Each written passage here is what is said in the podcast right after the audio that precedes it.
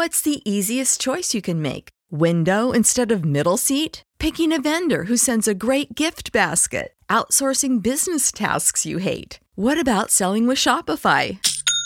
Whether you're selling a little or a lot, Shopify helps you do your thing, however you cha-ching. Shopify is the global commerce platform that helps you sell at every stage of your business. From the launch your online shop stage to the first real life store stage, all the way to the did we just hit a million orders stage. Shopify's there to help you grow. Whether you're selling scented soap or offering outdoor outfits, Shopify helps you sell. Wherever and whatever you're selling, Shopify's got you covered. Sign up for a $1 per month trial period at shopify.com slash try. Go to shopify.com slash try now to grow your business, no matter what stage you're in. Shopify.com slash try. Prescription products require completion of an online medication consultation with an independent healthcare provider through the LifeMD platform and are only available if prescribed. Subscription required. Individual results may vary. Additional restrictions apply. Read all warnings before using GLP-1s. Side effects may include a risk of thyroid C-cell tumors. Do not use GLP-1s if you or your family have a history of thyroid cancer.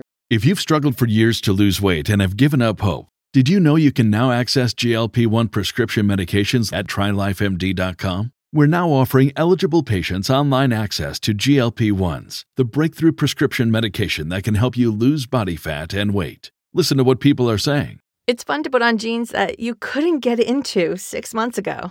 Every morning, I look forward to getting on the scale. For anybody who's struggling with their weight, it's a godsend. And here's the best part your insurance may cover 100% of the cost of your medication. So go to trylifemd.com to have your eligibility checked right now. Get started today at trylifemd.com. That's T R Y L I F E M D.com. When you need mealtime inspiration, it's worth shopping Kroger, where you'll find over 30,000 mouthwatering choices that excite your inner foodie. And no matter what tasty choice you make, you'll enjoy our everyday low prices, plus extra ways to save, like digital coupons worth over $600 each week. You can also save up to $1 off per gallon at the pump with fuel points. More savings and more inspiring flavors make shopping Kroger worth it every time. Kroger, fresh for everyone. Fuel restrictions apply. Get ready, Ohio. FanDuel, America's number one sports book, is coming to the Buckeye State. And to kick things off, you can get started with $100 in free bets as an early sign up bonus. Plus, when you sign up today with promo code OhioFD, you'll be all set when FanDuel goes live in Ohio. Then you can bet on all your favorite teams in all your favorite sports with $100 in free bets. Just download FanDuel's top rated sportsbook app. It's safe, secure, and super easy to use. Ohio, this is your chance to get in on the action. Join today with promo code OhioFD. Make every moment more with FanDuel, official sportsbook partner of the NFL.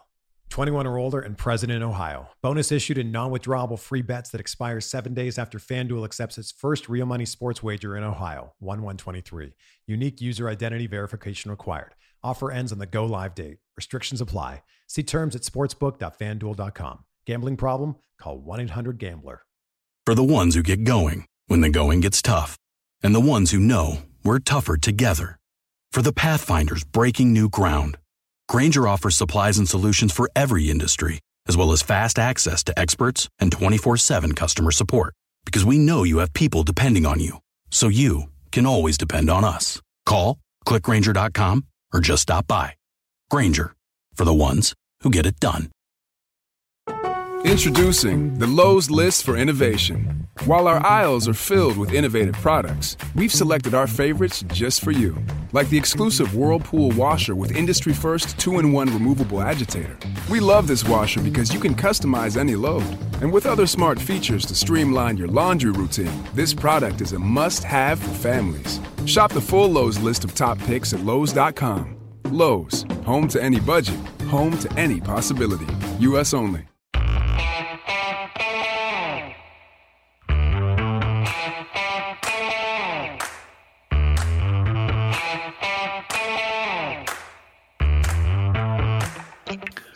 Hi, folks. Welcome to another episode of Film Study. This is Ken McKusick. Joining me today to talk about the 2020 Ravens cornerback situation is Dev Panchwa, a longtime friend of the show. Dev, how you doing, buddy? I'm good. I'm good, and I appreciate you having me on. Uh, we're in the off season already, uh, so that's the only um, that's the only I guess thing here where we're hoping that you know well I guess everybody's in the off season but hoping that you know would have been a little bit better circumstances of the discussion but uh, always enjoy talking to you regardless. Yeah, lots of fun. I don't really want to rehash the five stages of grief, or I might have to go through them again. So uh, anyway, uh, uh, wish it hadn't happened the way it did, wish it hadn't ended the way it. But here's here we are. Let's talk about the cornerbacks a little bit because it's an interesting position for the Ravens. Obviously, they're built back to front. Uh, they spend most of their defensive money, or a high portion of their defensive money, uh, at cornerback in particular. Yeah, and uh, this is a position that you could argue that this is a position they value the most.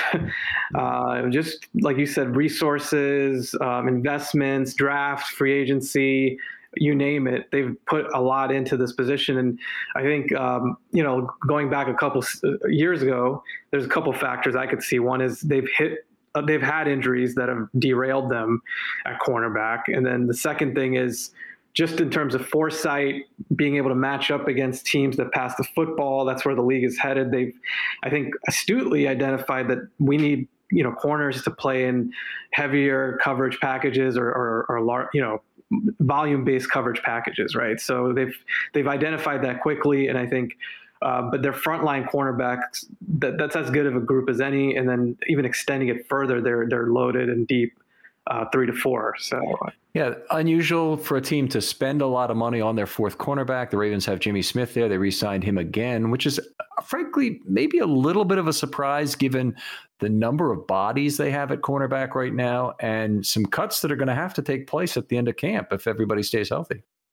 Uh, yeah, I, it's just in, in, interesting even getting ready to talk to you. I mean, if you look at the lists, they're going to be cutting some really good ball players that could easily transform or transition into being a, viable like slot corner at the minimum uh, for other teams, and that's just you know that's just kind of how things have uh, gone. Uh, but they are willing to take a lot of swings at the position. I think to have a, a really good third, fourth cornerback, and that's what they value. And uh, Jimmy's a good example of a guy that they've even taken a step further. Ideally, he would have played a different role for them, but because he's because they needed him to, he was able to slide in and be essentially a starting cornerback that that could take on a lot of snaps.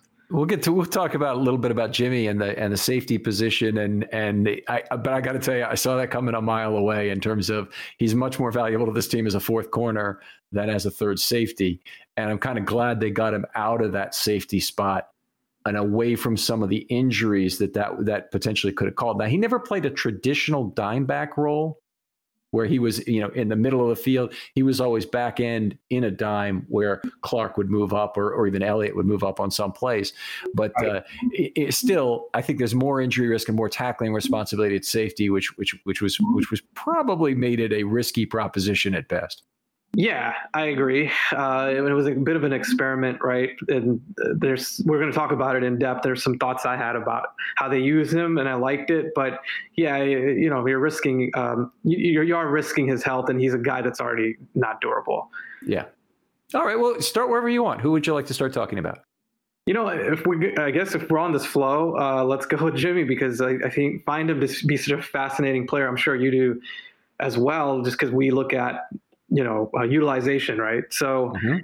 I I liked and I loved actually the idea of a, maybe not traditional safety, right, but just a chess piece, a guy that when you need him to match up against the tight end like a Kelsey, which I think is kind of like the would have been like the ideal for for Jimmy or his, his role based matchup against tight ends, pass catching tight ends, um, you know, big receivers, but perhaps like three, third, fourth receivers that you just can't really ideally match up with uh, in normal circumstances. But that's what I liked going into the season with Jimmy. And then, um, you know, I think he played really well. I know he's, you know, he, you know, I think you assessed him really well. I know outside entities like Pro Football Focus assessed him really well, et cetera. But um, you know, I think I'm glad they brought him back, and I'm glad he's back in the fold, um, and hoping that with Tavon Young healthy, if he is healthy, then Jimmy can kind of continue to rotate, and they can monitor his snaps. Um, that's my initial take on him. I just th- think he's such a good ball player, it's he's only 31. So 42% of snaps this year. And frankly, I don't think it would have been reasonable to expect him to play at that much in a year like this, or maybe maybe better stated, I don't think the Ravens planned for him to play that much originally at the beginning of the season. They might have planned for him to play 25% of snaps yeah. as a dime safety, maybe a few extras corner. Maybe you get to 42% that way. But uh, you know, Jimmy with a batch of injuries made it through, still played 42% of the snaps, and was very good when he was on the field. Um, I think he's still very much a natural outside right cornerback. Uh, you know, a guy who uh, likes to use the boundary exceptionally well, likes to push that uh, defender, move him physically, get him towards the sideline, get him to run out of room along that sideline a lot of times. Also, force the quarterback to make a judgment that is uh, an overthrow. Yeah, I, I, agree. I mean, that's really his strength. He understands he's a um, he pins the receiver to the sideline so well. His technique, his length, everything. Right, he's a prototypical uh, right side like cornerback, and I think plays to the strength because you know when you have Humphrey on the other side. We'll see what that, what happens next year. Of course, again projecting it forward, whether that's more of a rotation for him. But one thing and one game I wanted to point to and wanted to get your thoughts on was uh, because I, I wrote about it was the Titans game um, during the regular season, and that was the one where it jumped out to me where they the Titans didn't have a third receiver. So eventually in that game, they had Jimmy covering Anthony Firkser, who was killing them on third down. So yeah, that's one where like, and I mean, uh, you know, Titans have Jonnu Smith as well, but if you have to shift him and move him on a t- on a receiver like that, or you know maybe a step below. Uh, but I think the Colts as well, like they they like to use their tight ends like that. But something like that where you have a hybrid guy, I wouldn't have a problem with him moving with that player, and I think could could handle himself really well. Yeah, well, obviously, one of the problems with a split tight end in today's offenses, and there every team seems to have at least one guy they want to split that they don't they don't want to play in line. And your typical slot corners are too small for that guy. They they represent a size mismatch. Jimmy Smith has uh, enough change of direction skills to cover a tight end. I don't think he's really ideal for a true slot pony wide receiver. I wouldn't want him covering Devin Duvernay.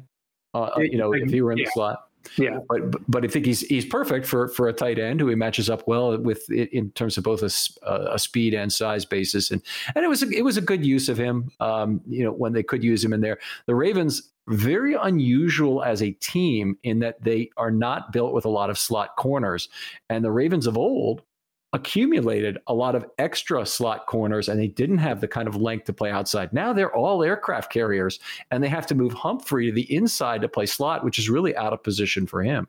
Yeah, 100, uh, exactly, 100%. I mean, that's why they were in a bit of a bind in the Buffalo game. They mm-hmm. played Humphrey there and it worked out, but uh, and I think part of that's Beasley, you know, Cole Beasley wasn't healthy. But when you're in that situation, again, they forecast things next season. I, I got to think that's they'll look at that closely and say, we don't want to be in that type of situation again.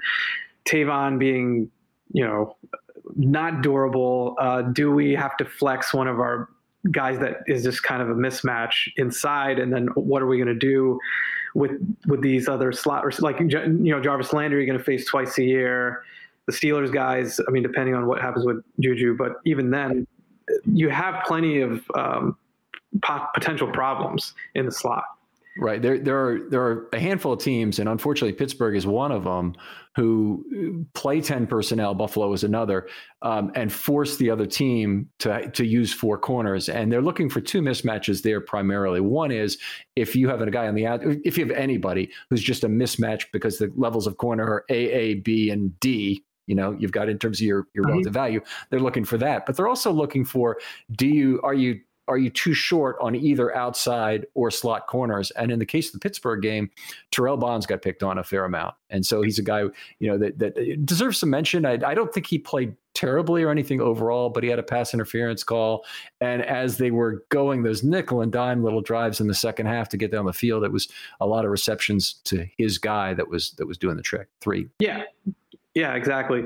And then the smart quarterbacks, the veteran quarterbacks will take advantage of that. They're not going to worry too much about uh, you know, getting the ball to a certain receiver, they're just going to take whatever they have, uh, whatever they can get at that point. And I thought those are two good examples. Uh, was a Big Ben exploiting it? So, and then you had some exploits uh, in the Buffalo game, I thought, but you know they did a good job of keeping that to the minimum.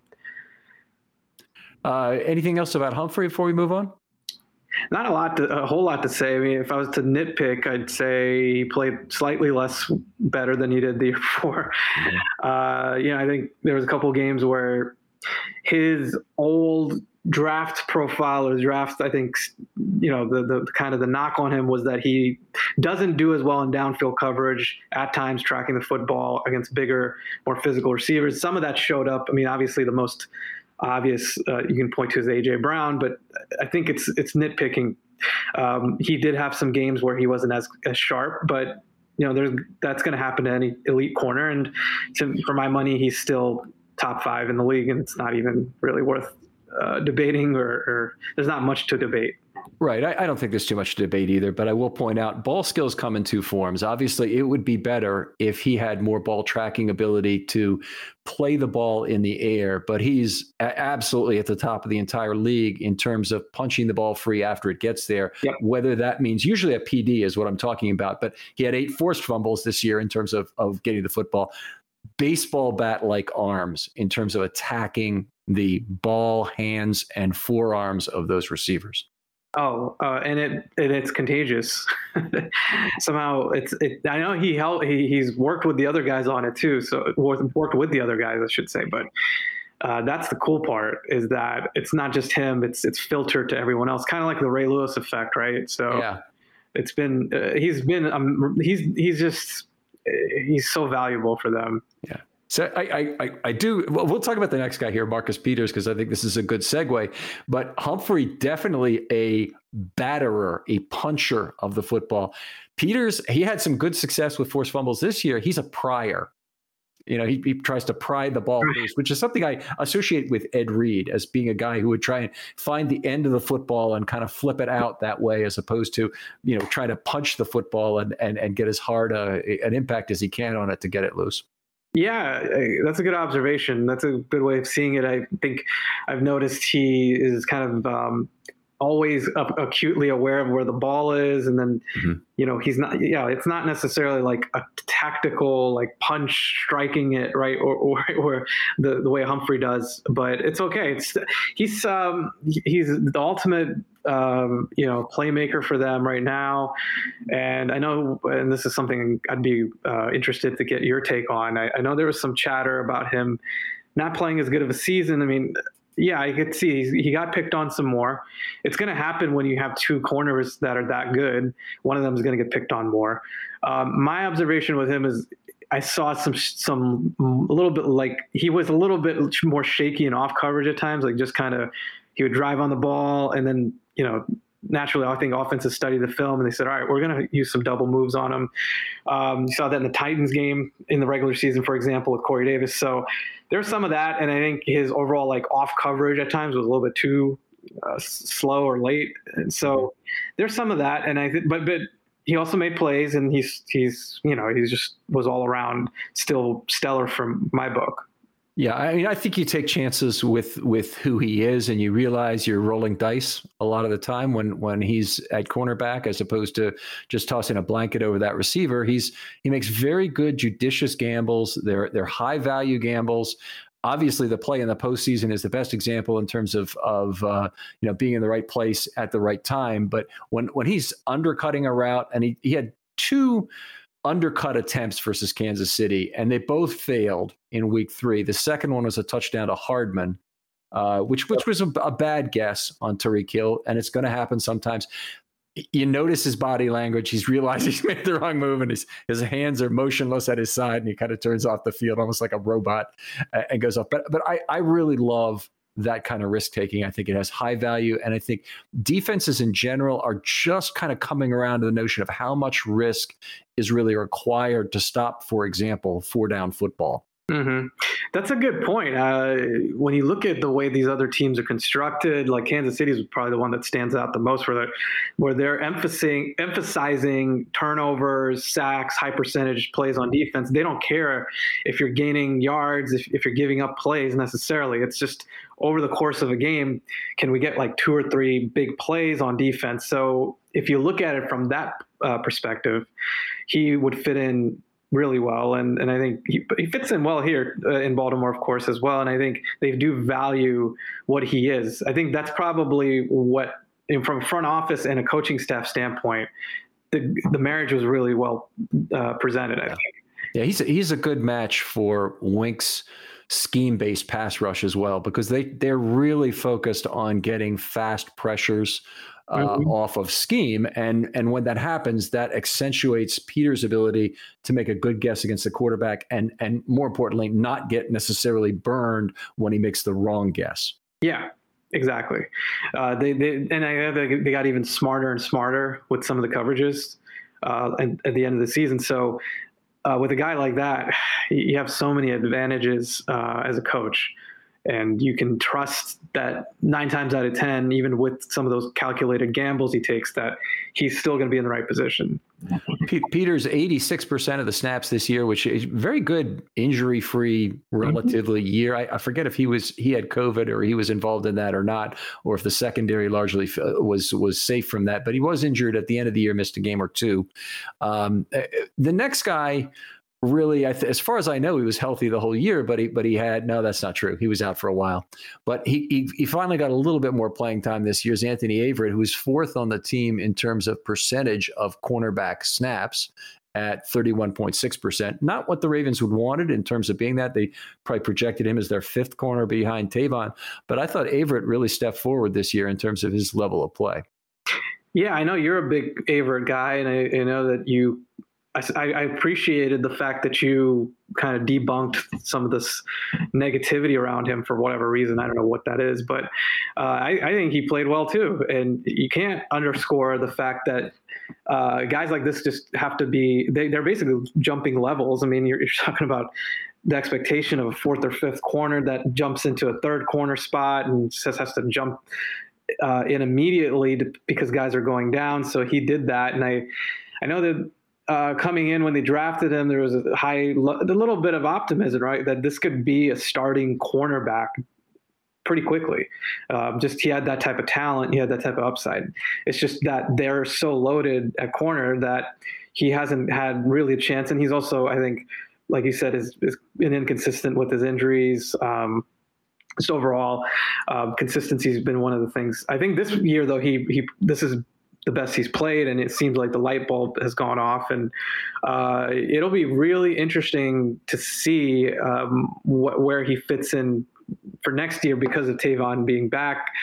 Uh, because he's another guy that I can't really foresee him uh, being able to play in the slot if they need him to. No, it's not not really his natural thing. Yeah, so then he's another rotational outside corner, and uh, yeah, it's a good guy to have. I think if because if you see if you look at Jimmy Smith and you're like, he's probably going to miss one or two games a year. You're just going to chalk it up that way. Then, okay, we have Averett, we have good depth. Mm-hmm. Yeah, I, I, I think Averett is very central to their plans, and we can talk a little bit about this. But um, contract wise, the Ravens have a lot of stacking they have to they have to deal with a lot of contract stacking, and in what I mean by that is the 2018 draft had incredibly nine guys who are starting level in the NFL right now. Zach Sieler, obviously, is first guy to get a second contract. It's fascinating of, of, the of the big nine, and he's on another team, of course. Uh, Kenny Young is now playing regularly again, uh, though I don't think the Ravens regret the trade in any way, shape, or form. I'm missing somebody else. Who's the other the third guy who's already gone? Hayden Hurst is in Atlanta and playing very well. Yep. You know, but they still have three guys they're going to have to sign for enormous money and three other guys that have just completed year three and are, in my mind, are candidates to be signed. And that includes Anthony Averett. And I think he'd be a very good choice to make a two or three year small money commitment to. So, what I'm talking about, you know, he's a fourth, fifth cornerback right now.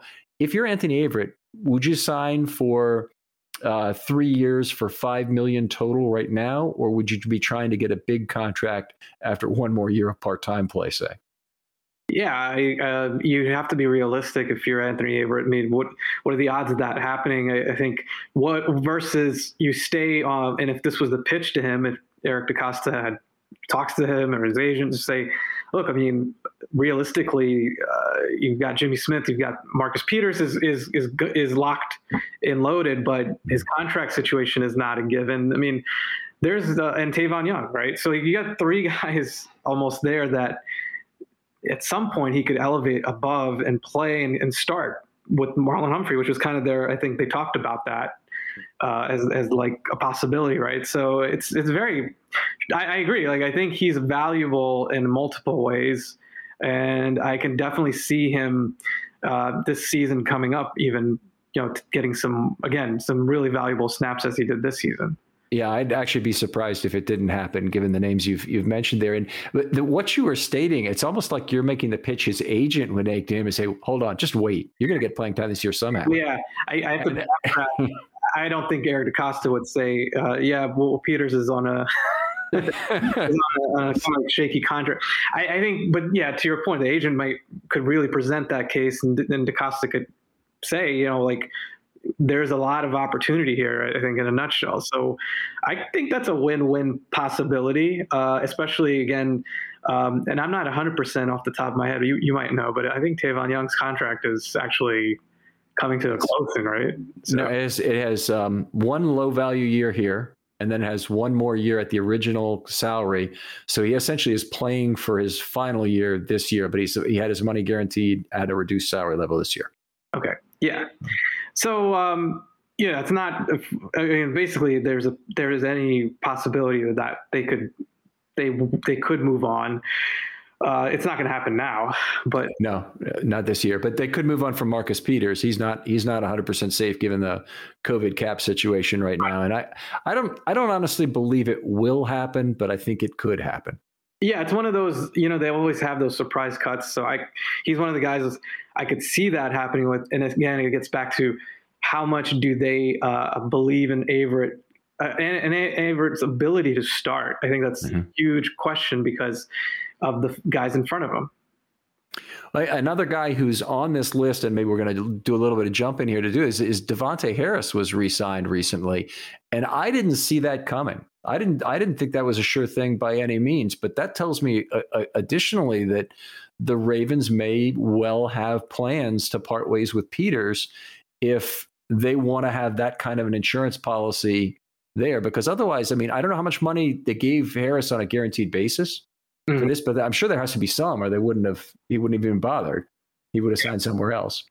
Yeah, I think he would have had a market, uh, not necessarily up front, but later on. But uh, he's someone that is unique because he, he, he strikes me as like a, a as a prototypical like he might have just not been the right fit in Denver altogether. System, whatever. Uh, you know, the Ravens have that in their own right. Like Kenny Young, we just brought up, right? So you you have guys that just don't fit. Period. So I think he's talented enough, uh, uh, you know, of a player, and I think showed he. I think he showed himself well in spots last year. Um, you know, I think when he had to, when he had to jump in. So athletically, I think he can play. Uh, I think he can play in this type of coverage scheme where you're asked to do a lot of man-to-man coverage. Um, so I like the, in the slot maybe a little bit. And he, yeah, and I think he can. He can do some slot as well. He's got good athleticism. He's got good change of direction.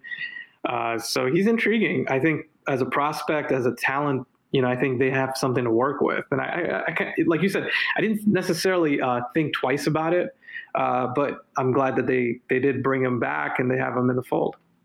Yeah. So just a little bit bigger stable. They have Tramon Williams, I assume, will not be back. I haven't heard anything yet.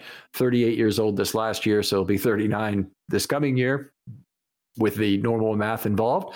And uh, he wasn't great or anything. They used him pretty effectively to blitz off the slot. And it really underscored just how much the Ravens need another slot corner that he's in there playing some real significant snaps down the stretch. Yeah, I, I, I guess I might have been a little bit more uh, wide-eyed about him when they got him because of the history. He's one of the he's been one of the best slot corners in the league for a long time. Like you said, really uh, kind of had the makeup of the type of corners that they they uh, have done that have done well here, which is you know he can blitz, he can play um, you know physical, they can move him around. He's got good. Um, he's a smart player, good football cue, but uh, I just don't think uh, I think he's pretty much at the end of his rope, you know, in terms of his physical ability at this point. Introducing the Lowe's list for innovation. While our aisles are filled with innovative products, we've selected our favorites just for you. Like the exclusive Whirlpool washer with industry first 2 in 1 removable agitator. We love this washer because you can customize any load. And with other smart features to streamline your laundry routine, this product is a must have for families. Shop the full Lowe's list of top picks at Lowe's.com. Lowe's, home to any budget, home to any possibility. U.S. only point. Uh, I'd be surprised if they brought him back. But yeah, the type of corner that he represents, that's where you know maybe they'll investigate someone like him in the draft, or you know we're going to talk about that coming up. But I liked I, I like the type of player he is, and it's just the exact guy that they brought in. They had to do it out of desperation, but um, you know he did I think he he served his purpose. It wasn't a total disaster, right? But I think um, unfortunately it didn't go as well as I had kind of thought it might go. Yeah, I, I that's that's probably fair. It just uh, it, it certainly wasn't his best season. I mean, he, he was a hell of a player for Green Bay for a long time, and uh, and that's uh, it, it, you know it was a step back, but it, is what it is. And I also had his age wrong by one. I'm sorry, he's still not yet 38, but he will turn 38 before the season. So uh, uh, that's where we are. Terrell Bonds, we mentioned a little bit earlier, got a little bit of playing time, and actually more than you would have thought. Terrell Bonds ended up playing in terms of snaps for the year. 7.2% of the Ravens' defensive snaps, which is higher than I really recalled because he was only in there in packages where they typically would have to go to a fourth cornerback. Uh, yeah. So I mean, I guess uh, they they had to go to that well quite a bit. Uh, he, I, I agree with you initially when you said that he wasn't as bad as it seems. I think he got picked on. I can't remember which game it was off the top of my head where he was picked on. Like, every, oh yeah, that's that's the game you brought up earlier, right? So I don't know if there was another one or that's. I guess that's the one. And maybe I just blocked it out of my memory how often he got picked on in that game. But you know that stuff is that stuff happens. Um, we've seen, like we talked about earlier, again, like you have a quarterback that understands, like, okay, I got the mismatch I want. This guy's not playing well. His confidence might be going down in the, you know, in the tank. So I'm just going to keep it going, which which is what happened. But uh, to his credit, I think he he did play reasonably well, and he's a guy that I think is a perfect end of rotation uh, player. I don't know if he's going to get caught in the numbers game though, but definitely worthwhile to um, let him duke it out with the other guys. Yeah, and he fits that slot profile more. Unfortunately, they started the clock running. I'm not sure it really matters as much in the case of a player like him.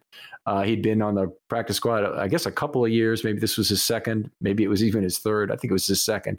But he uh, now has the clock running, so the option value is draining out of the hourglass. Uh, but on the other hand, I'm not sure he's the kind of player you really worry about three years of option value from. No, I don't think so either. Uh, his he was a break in you know I guess you know break glass in case of emergency player. Yes, that's probably what they would view him as again if it comes down to it. And I don't think if you lose him, he's he's going to be scooped up I mean, he might, but you know, again, it's it's it's he's a prototypical again end of the end of the line guy, and that's what he did this year. And one guy I left off the list, and I apologize for this in the production, is Khalil Dorsey was really ahead of him on the depth chart from the practice squad. In this weird year where you have 15 practice squad slots and you have a whole bunch of ability to build in depth there. Nobody knows what the other team has in terms of practice squad because there was no preseason to look at tape yeah. there. So there was there's less pilferage certainly as a percentage of total practice squad spots, or probably even in in by number this year. And and Khalil Dorsey came in, played four snaps, and allowed a 39 yard pass in that Washington game. there you go. So that that's not much to to go off of. Uh, I think if I'm if I remember correctly, pros, prospect wise and physically, I think he's got some skills. So again, he's kind of he fits to me in that same bucket with Bonds, and, and that he could be someone worth uh, you know kind of keeping an eye on, but I don't foresee or expect too much out of him, uh, especially with Young coming. Like again, you, you you have to think Young coming back and some of these guys coming back. I don't think he'll necessarily be um, on the team, but you never know. Yeah, I would think practice squad if anything, and and he'd be uh, he'd be there and I'm, I, I, should know this, but I don't remember if the practice squad is going back to eight this year, or if it's nine with international players, or what it might be, but uh, or or ten even. But uh, the Ravens won't have as much depth on that practice squad, I don't believe, this season that they've had in the in the past. So they're going to have to trim and and uh, and keep you know one man depth across a, a number of positions. Yep. Nate Brooks uh, came in there, wore number 17 on defense. Always weird to see that. Kind of a wide receiver number, if anything. Uh, but uh, played briefly in that Cincinnati game. I didn't think he was terrible uh, by, by, any stretch. Probably, you know, did the job reasonably well in that. Maybe a little surprised we didn't see more of him. Uh, he was he's a he's a guy who's I don't know how long he's been kicking around the practice squad, but he's a, the North Texas guy. Yeah, I know there was um, quite a bit of anticipation with him, uh, just based on that, right? Because he had uh, built up like that reputation, and you were just kind of waiting for him to play. And then, uh, like you said, I mean, surprised that he didn't play as much. Maybe, maybe it just came down to a playbook thing, and mm-hmm. you know, again, like he just wasn't as ready as some of these other guys were ready. Uh, I think he's got again, he's got some pretty interesting physical skills. Um, I don't know if he can, you know, wear multiple hats or not uh, in this defense, but that's kind of what I took out of it. Like before he played, that he he could potentially do that, and he could be kind of an all around defensive back for them. If he, I, I, think a lot of it comes down to whether or not he's too big to play the slot, and at, at six feet one ninety two, he might be.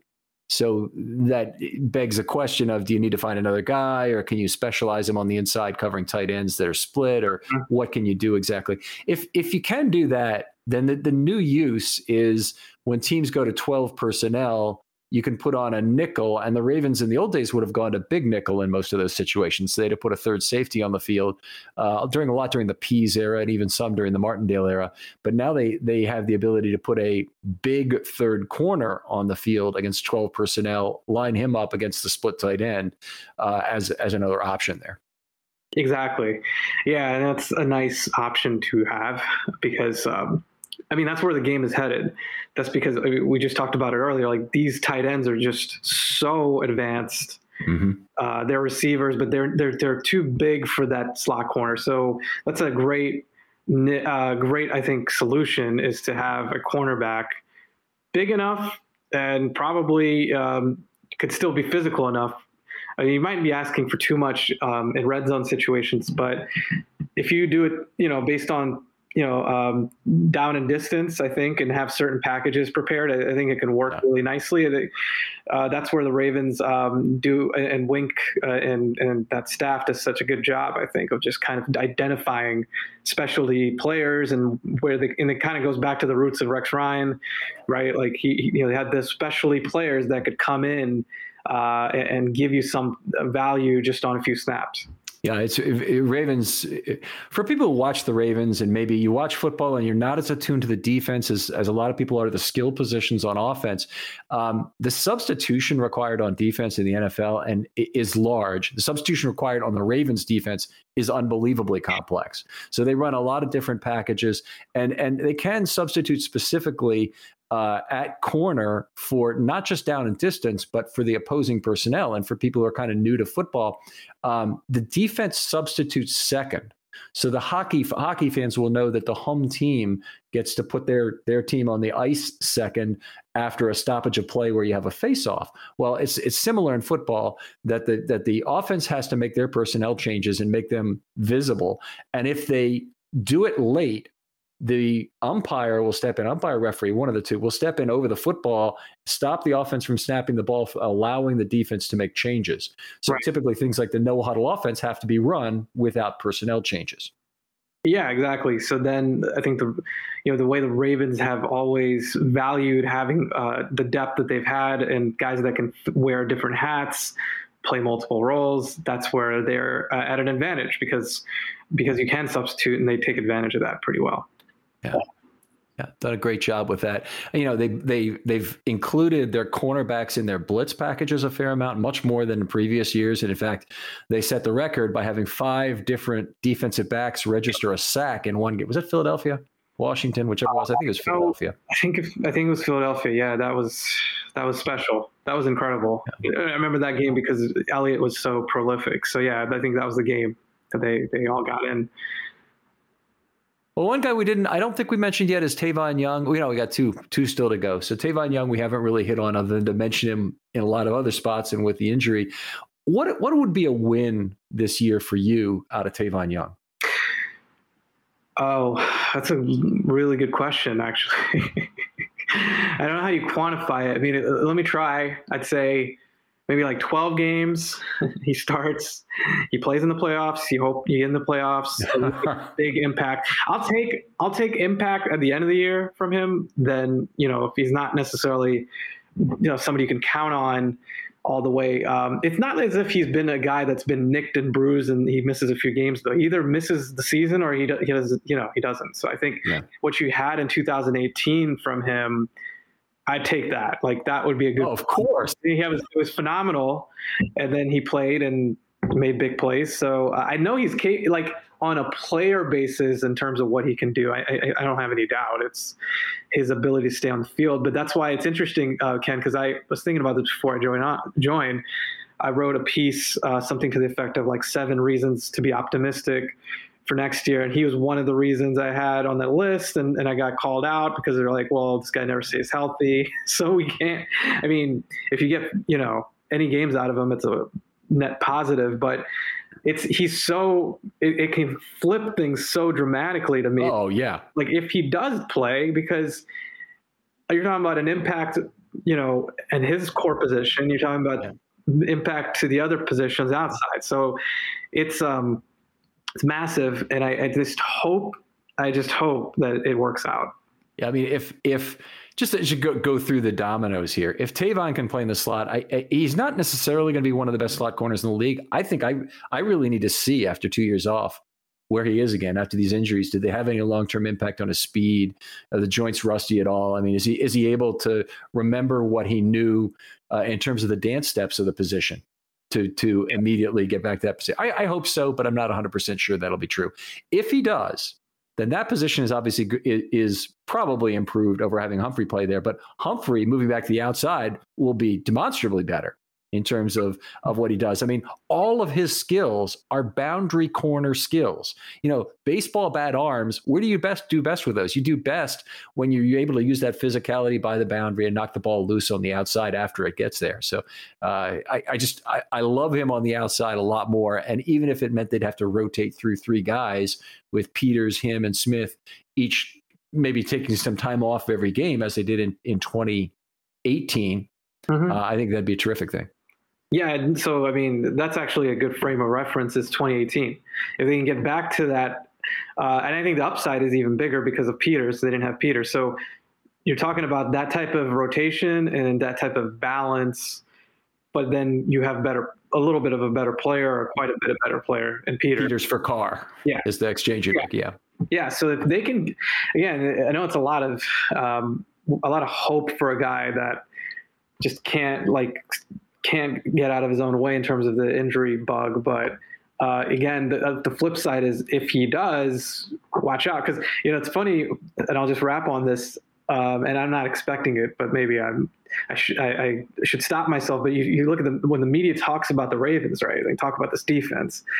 It's never mentioned at all, or it wasn't mentioned one time this season that they were missing him, and he is their slot corner, mm-hmm. uh, which you know which is fine. But if you think about it, again, they played the entire season without a slot cornerback in a in, in a lot of these games facing teams that were pretty, you know, I would say had um, I mean, in some of the cases, some of these teams had some of the best in the game, right? So yeah. it's remarkable how well they held up.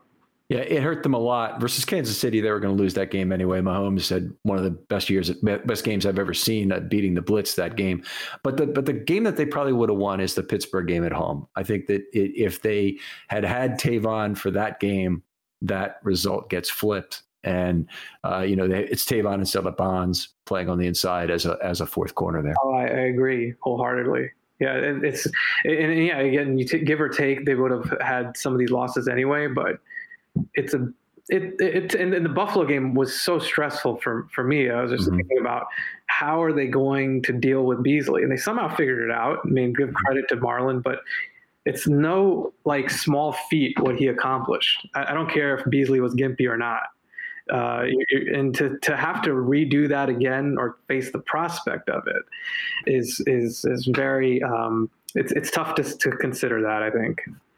How shocked would you be if the Ravens used a high draft pick, and I'm going to say a one or a two, to draft a corner in this year?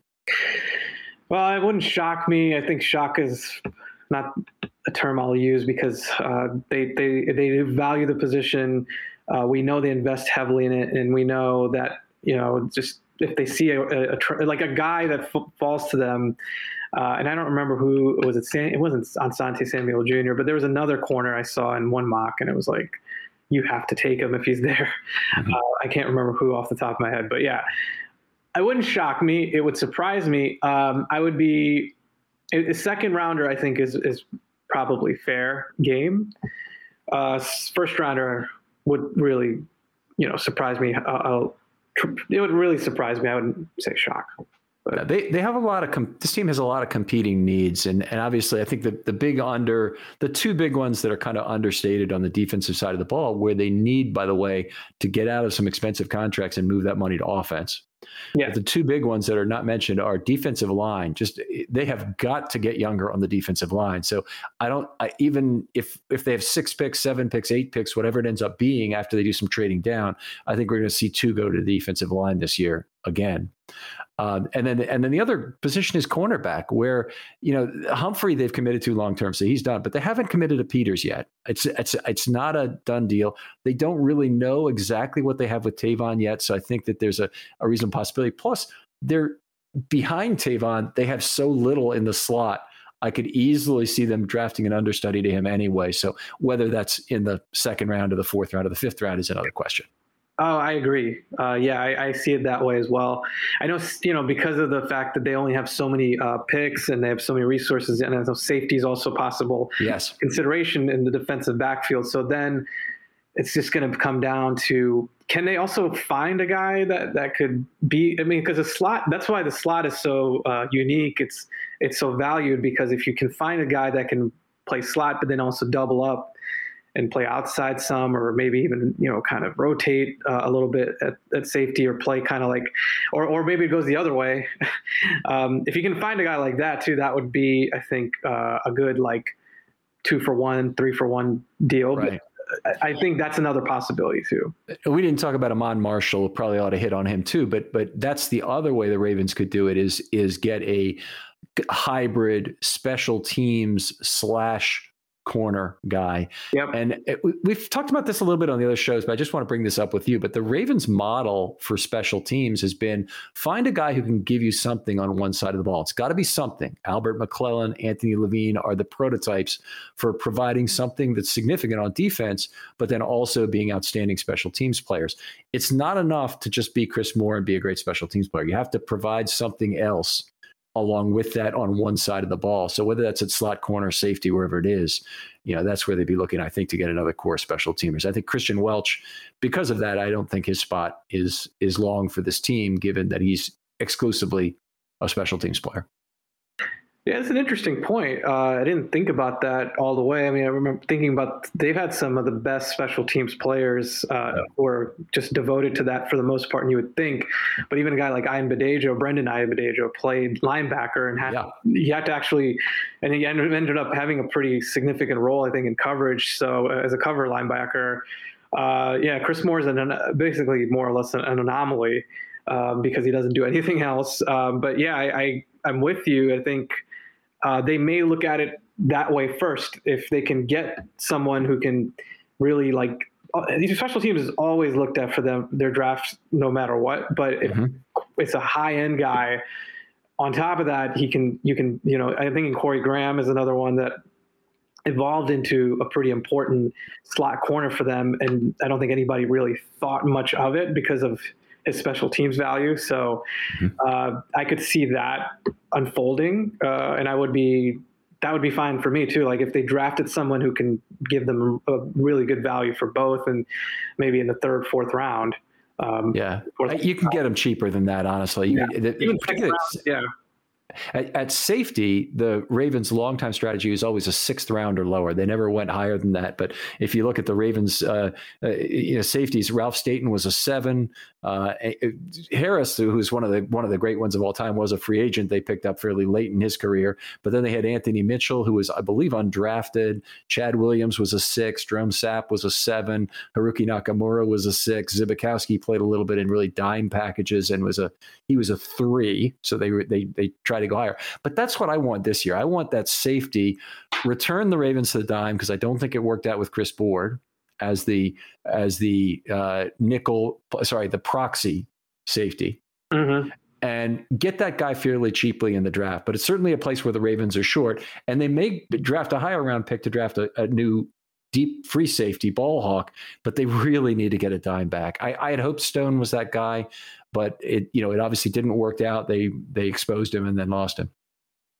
Yeah, I think they will get that player. Uh, you know, I think it's going to happen because to, to your point, uh, the value that it would bring to their dime package, and I think uh, I can't. Yeah, I, I, mean they've they've gone back and forth with having the linebacker in that role, but it's just uh, it's tough to be able to compete against Kansas City, Buffalo. If those are the teams you're gunning for, I don't see it I don't see that like this structure being the best way to to approach those teams. I just don't because they're going to put out. I mean, the Bills at fifth receiver, they're at the fifth receiver, fourth easily they're four receiver deep now. That's going to change a bit with free agency, but I'm just again, I, I think those teams aren't going to go away from that being their their uh, their structure to attack right. the defenses. Yeah, uh, that's right. And you, you end up you're playing a lot of zone on, on third down anyway, particularly on third and fairly long.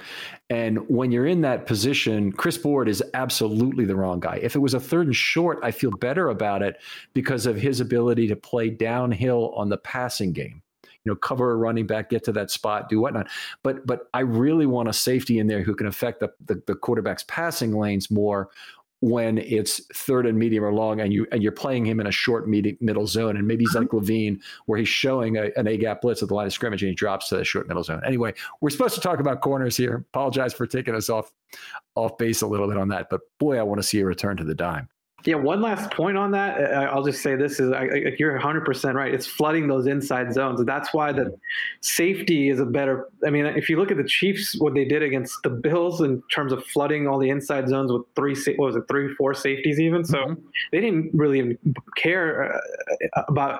I mean, you care about the deep ball, of course, but the way that teams are getting the ball out and just throwing the ball quick. I mean, that's really what you want to negate. I think so. Yeah, uh, that's what I would also look at as a guy that can handle both responsibilities. And anyway, I think I, I, I concur with you. All right. Loving the idea of that. So, uh, Dev, tell us a little about what you're doing right now. First of all, your Twitter handle is my Twitter handle at Dev Panchwagh. So I'm pretty active, and uh, yeah, I mean that's one way to get uh, in touch with me. I also am, uh, you know, writing for Russell Street Report, and um, working on an interesting project uh, as we speak, and, and kind of taking a deeper dive into the coaching hires that the Ravens made on offense. Uh, with Williams and Martin, Tee Martin. So just kind of looking at how are these there's like this whole perception, Ken, about I think from the fan base that let's just sign Allen Robinson or like overhaul the entire receiving core. I don't necessarily like agree with that school of thought. I don't think the Ravens. I don't think the Ravens do either. I think the Ravens think they have guys uh, in house. They've drafted, developed, or, they haven't fully developed them, but they've mm-hmm. invested prime picks on these guys. You're not going to just discard them. I think the coaches that they hired are really exciting. And I just get into a little bit more depth here of how they could potentially um, have the twofold kind of impact of can they um, change the perception maybe from the outside, joining the Ravens, and then also can they work with the guys they have in house? And improve them. So I kind of talk about that in this piece, and that's going to come out for Russell Street Report uh, pretty soon. So uh, people can look out. Tell me uh, when you're when that comes out. I'd love to have you on the show to discuss it. That'd be a lot of fun to go through sure. 15, 20, 30 minutes of it. That'd be a great thing. Dev, always appreciate having you on here. Always great to talk football with you. You can hear just from the timbre of our voice how excited we get about having a good football conversation with each other. This is a, a you know one of my favorite guests certainly, and thanks for thanks for coming on again, Dev. I always appreciate it. Thanks so much, Ken. All right, looking ahead here, we've got a lot of other positional reviews coming up. There's eight more to come. Want to also uh, talk to people about film study shorts. If you have an idea, three uh, three bullet points to me is usually the best way by email at filmstudy21 at verizon.net or by uh, Twitter uh, at filmstudyravens just tell me what you'd like to talk about, and uh, I'll try and help you get there, and we can uh, we, we, can come up a way to discuss this. Fifteen to twenty minute, highly focused topic is the best. Thanks again for listening, folks. Thanks, Dev, again for being on. Thank you. We'll talk to you next time on Film Study.